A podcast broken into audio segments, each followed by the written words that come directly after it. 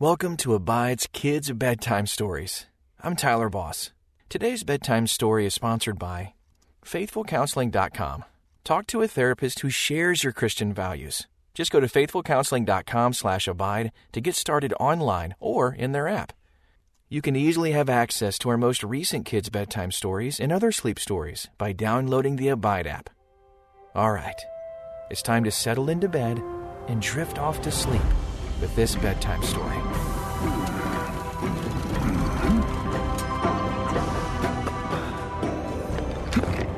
Well, hello there. I'm Captain Thaddeus Cadiddle, and this, this is my skyship, Dreamer. My cargo is stories, and our destination, dreams. You're in for an adventure, my friend. So, all aboard. And welcome to Skyship Dreamer. Dream on.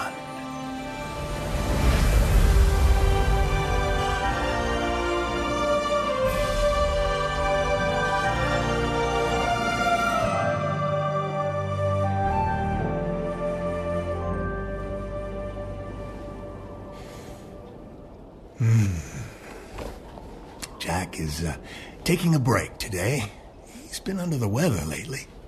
I'm sure he'll be fine, but we do need to pray for him. One of my favorite places in the world is right here at the helm of Skyship Dreamer. Steering through the clouds, looking out over the mountains, the lakes, watching the morning sun light up a world of wonder below. There's a beautiful verse from Psalm 37 4. Delight yourself in the Lord, and he will give you the desires of your heart. I have found a special delight in God, drawing close to his heart, listening for his whisper, feeling the warmth of his presence. And he has made that verse come true. You know, when I was a, a young lad, I would dream of becoming the captain of a ship. And there were times I would look up and dream I could fly. And look what God did. The desires of my heart. And now I get to share those desires and dreams with my friends. Like you. And speaking of friends, hello, Albert. Hello, Captain. Beautiful morning, huh? It is indeed. Albert, I wonder if you could tell our friend here the story about the artist, your friend? Oh, Jacob. You know? Oh, yeah. Yeah, of course, of course, yeah. Um, here, have a seat, my friend. And I'll tell you the story, all right? All right. Uh, this, uh, this vessel we're flying in, it's all about dreams. And I think dreams are pretty important, all right? We know from reading the Bible that God speaks to people in dreams, all right? But I want to talk to you about another kind of dream. Something I think we all understand. I want you to close your eyes and imagine you and I are sitting on a park bench. We're in Brooklyn, New York. Hear that? Those birds just singing away, no matter what else is going on. I've heard their songs on rainy and gloomy days, and they always make me feel better. Now, do you think the birds know the value of what they do? I mean, do you think they know they can make people feel better just by doing what they do normally? Their little songs soothe my heart and mind in a way nothing else can. Sometimes I give them some bread just to. Just to say thanks. So, here in Brooklyn, you can see there are apartment buildings all around us, okay? They call them tenements. Lots of people live in a small area. Hey, we like it here, right? Over there is where I live, right there. That brown brick building, lots of windows. Mm-hmm. That's it. I played stickball right here, right here in the street with my buddies when we were growing up. I still play when the kids are out sometimes. Now, over here, right here, is where a fella named Jacob Kugelman lived when I was a kid. He and his wife Kim had this house. Not a not a big house, but a comfy, cozy house. The kind where, you know, you could welcome people inside, but uh, you'd never have a big party there. I couldn't tell you how many of Kim's peanut butter and jelly sandwiches I ate at their little table. I was at that tiny kitchen table while Kim fed the kids mashed up bananas and peas. And Jacob taught me this verse that meant a lot to him. Psalm 37 4. Delight yourself in the Lord, and he will give you the desires of your heart. he liked to talk to us a lot about the Bible and Jesus all the time, all the time. I, I didn't know what that meant when he taught it to me, but I figured it out a while later. Now, Jacob was this little man, okay, not even a whole lot taller than me when I was a kid. To us, he was uh, an ordinary guy, walking his dog, you know, Jack throwing the ball with his kids, cutting the lawn on a Saturday. But there was something about Jacob that set him apart from all the other dads in the neighborhood. Jacob drew comic books. Oh, Jacob not only drew comic books, oh, he drew my favorite comic book, The Blue Zephyr. Oh, we had no idea. In the comics, it said the artist's name was Jay Coop. We couldn't believe that Jay Coop was actually our neighbor, Jacob Kugelman. Nowadays, kids don't really remember the Blue Zephyr. He's a bit old fashioned. Huh, but in my day, oh, he was tops. We never wondered if he was the good guy. Mm-mm. He had a big heart and huge muscles. Plus, he knew how to beat the bad guys at their own game. He was smart. Man, he had a cool blue and yellow costume with a mask that covered his whole head. Oh, and when he moved fast, he looked just like a gust of wind. Or uh, a zephyr. That's a, that's a gust of wind.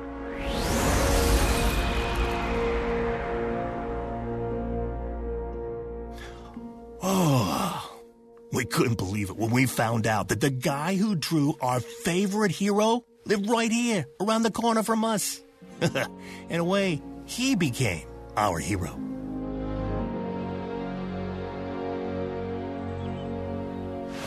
All right, here we are. Now, imagine his house right here. It's uh, it's changed since then with this building here, but his house was right here, just a small one-story house, only big enough for a door and a good-sized window on the front. It's got white tin siding and a black roof. The yard isn't even real big for a yard, but but Jacob took pride in pulling the weeds and keeping it look nice. His kids said that he set up a drawing board and pencils at the kitchen table. He worked there all day long and then cleaned up so Kim could set the table for dinner. That's when I discovered what Jacob meant with that verse Delight yourself in the Lord, and he will give you the desires of your heart. Well, for him, sitting at that table, drawing comic books like Blue Zephyr, was an act of worship. It was how he delighted in the Lord. I once asked Jacob how he got started in comic books. He just shrugged and said, I was in the right place at the right time. Though obviously there's more to it than that. He had a lot of talent for drawing. Oh, not just people and superheroes, huh? But cars and, and, and buildings and airplanes and even whole cities. Oh, he could draw them really good. In those days, hey, they didn't use a computer, right? They used a pencil and a ruler. I found out that Jacob had been drawing since he was a little kid. Whatever paper he could find, he would draw a picture on it. All that practice paid off when he came up with the Blue Zephyr. Of course, his folks did think being an artist would earn him enough money to support a family. Jacob and Kim married young, and before they knew it, they had three kids. I mean, don't get me wrong, Jacob was a very smart guy, but he was never to be nothing but an artist. I think he knew that God put him on this earth to draw comic books, so that's what he was to do. Kim knew this. She understood it. She's a good lady. But her parents and his parents, they never understood it. They never stopped getting after him to get what they called a real job. It didn't matter to them that everyone else was living in tenements, and Jacob was able to buy a house. He even had a motorcycle for a while, so he didn't have to take the train into Manhattan when he dropped off his artwork at the publisher. Still, they pestered him to get another job. So Jacob, using the name J. Coop, kept drawing comics. He did it for a lot of years. In fact, he had almost 200 issues of the Blue Zephyr alone. And that's in addition all the other comics he drew. And then one day, oh, his hands started hurting. At first, he thought he'd just been working too hard. He took some time off, but they still ached when he picked up a pencil. Finally, Kim got him to see a doctor who told him that he had arthritis in his hands. Jacob took some medication for the pain, but after a while, he found out he was having a hard time just holding the pencil. It hurt him to do the thing he loved most draw. Finally, he had to give it up. Jacob wasn't a young fella anymore, and he'd had a great run. He'd worked steadily for a long time, and we all accepted that yeah, he was, he was going to hang up his drawing board. Us kids from the neighborhood were, we were proud of him. But, but Jacob found out that giving up your dream even after you'd brought that dream to life hundreds of times. Well, giving up wasn't so easy. He prayed about it, knowing that God was already well aware of his desires. Before long, he recognized what he could do, and it made perfect sense. Jacob realized that even though he couldn't hold a pencil, it didn't hurt his hands to hold a paintbrush. That was an amazing discovery for him. Maybe he couldn't draw comics anymore, but he could do some fine art paintings. So that's what he did. Instead of setting up at Kim's kitchen table, Jacob would set up his paints and easel outside, sometimes in the yard, sometimes down by the river. He painted cityscapes, the most expressive cityscapes you'd ever seen. Uh, he painted bridges, he painted people going about their lives, he painted real life. Now, Jacob had been a comic book artist for so long that he'd never done fine art painting before. It didn't take long, though, for him to realize two things. One, he was pretty good at it. And two, he had no idea how to make money at this. Jacob got some money from the government for his disability, but it wasn't the kind of money he made drawing comics. He really wasn't sure how to make this into a career, especially this late in life. But that didn't matter. He was passionate about it, and he loved it, and he felt like God had opened a door for him.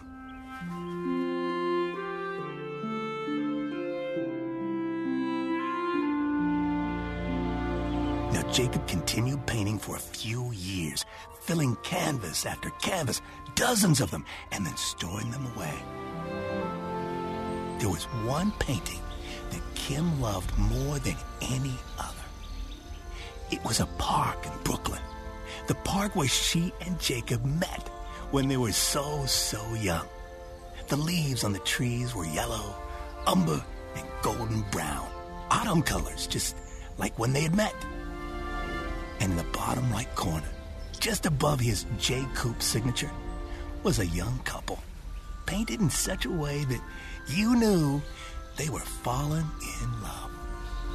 It was so personal and so perfect that Kim insisted they hang it in their small living room, just above the couch, where it was visible to anyone who walked past on the sidewalk. So one day, there's a knock at the door. Jacob opens it, and there's this lady standing there. She's dressed really nice. I mean, really nice. She has a diamond ring so big, you could break a window with it. I have walked past your house many times, she said. I've noticed that painting and I think it's wonderful. I wanted to ask you where you bought it. Uh, I, I didn't buy it, Jacob says. I painted that for, for my wife. She couldn't believe it. This painting she had seen so many times, and here was the artist right in front of her. She asked if she could buy it, but Jacob was adamant. He would not sell it. It was Kim's painting, and they were to keep it. Have you done any other paintings that you might consider selling? she asked. Well, I suppose, Jacob said, and invited her in. He showed her his canvases, adorned with beautiful paintings of his city, uh, of people, of, of the surrounding area. There were even a few he did from his memory of Brooklyn as a child. The lady looked them over and became overwhelmed. Tears filled her eyes as she looked at the artwork. Is there something wrong? Jacob asked. The lady explained that she grew up in Brooklyn too, and nobody had captured the real city the way he had with his paintings. His paintings were exactly the way she felt about her home city. Then she said something that surprised him. She told him that she was a curator at an art gallery in Manhattan. Yeah. She was in charge of putting art displays together, and she wanted to have a showing of his paintings. Well, Jacob and Kim only had to talk for about, oh, 10 seconds to agree that this was something they wanted to do. They worked it out with the lady and figured out the schedule.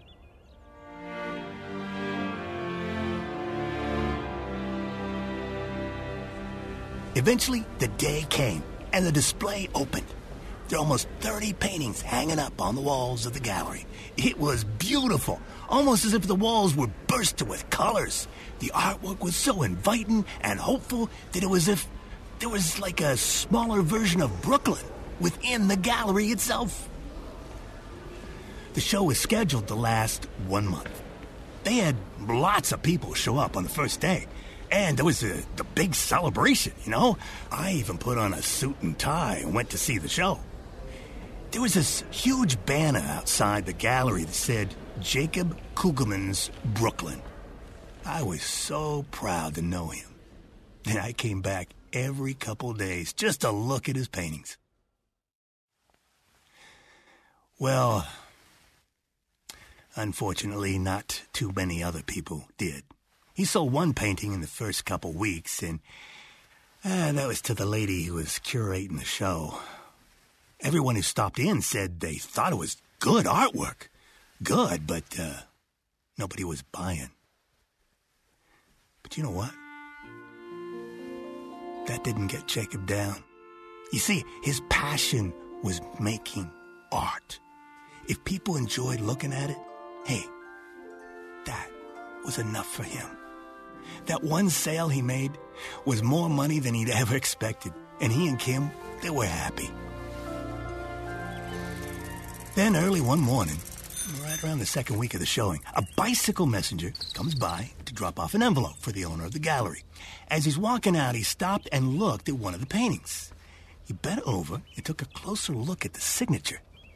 Then he took out his smartphone and punched a few buttons. He stepped up to the sign and read the name out loud. Jacob Kugelman? Jacob Kugelman. That's, that's Jay Coop. The owner of the gallery confirmed that Jacob Kugelman was the real name of Jay Coop. Well, the messenger was too shocked to even speak. He, he mumbled and bumbled a few words, but the owner didn't understand any of it. Well, later that day, the messenger came back with a friend. He pointed out the signature and said, You see, Jay Coop. The friend looked close, then looked back at the messenger, then pulled out his wallet and bought the painting for $10,000. 10,000 bucks. Can you believe it? Oh. Well, the next day when the owner came to open the gallery, there was a line, a huge line around the block, mostly young adults. What are you all doing here? The owner asked. We saw online that you're selling original J. Coop artwork. She explained to them that they were paintings by Jacob Kugelman, and he signed his work J. Coop. This uh, one customer says to her, Oh, we know. He explained that there were many fans of J. Coop's artwork, but they had no idea there was this show until someone posted it online. He explained to the astonished woman just who J. Coop was. She had no idea. That day, she sold four more paintings. The next day, the crowds were back, and she sold three more. she called Jacob that night, and she asked him if he had any more artwork that they could display. Well, all I have are these comic book pages I drew for about 20 years, he said. They've been sitting in boxes in my attic. You would not believe the screech that came out of that lady's mouth. Jacob almost dropped the phone. The next day, Jacob and Cam show up at the gallery with boxes of comic book pages, Blue Zephyr pages, and every other comic book he'd drawn. He saw for himself the lines of people that had come to see his artwork. He set the boxes down and he watched as people entered the gallery and looked around enjoying his paintings. Kim held his hand, and a tear appeared in his eye. I had no idea, he said. No idea. That day, Jacob learned he had fans all over the country. Oh, all over the world. People flew in from Washington and California j- just to see the gallery display. A filmmaker from Hollywood told him how Jacob's layout and composition taught him how to make movies. then a professor from an art institute in Vienna, Austria, tells him he taught a course on J. Coop's art. Jacob couldn't believe he had so many fans out there. Before the showing was over, every painting had sold, making Jacob more money than he and Kim had ever imagined. The gallery owner helped him set up a second show with his comic book pages, which also sold for a lot of money. Let me tell you, Jacob and Kim were basically rich. But did they move out of the neighborhood? Hmm. Did they buy a big car or lots of fancy toys? Nope. They paid the bills. They bought the kids and grandkids all kinds of things. They, invested in young artists and gave money to foundations to help young disadvantaged people. See, for Jacob, it was all about creating art. He never thought he was a better artist than other men or women. And he sure never knew that his art gave so much pleasure to so many people. All he knew was he had a dream, and he followed it. And he delighted in the Lord. And you know what? I think it worked out for him. He was like, like those birds that sing away making beautiful music just by just by talking, you know. They don't know how it affects the people who hear. it. And you know what? You might never know how you affect other people as well. But you can be happy just following the passion that God gave you. Delight yourself in the Lord. And you know what? He will give you the desires of your heart. Well, I hope you enjoyed our story. There's much more to come. Until our next voyage on Skyship Dreamer, keep dreaming.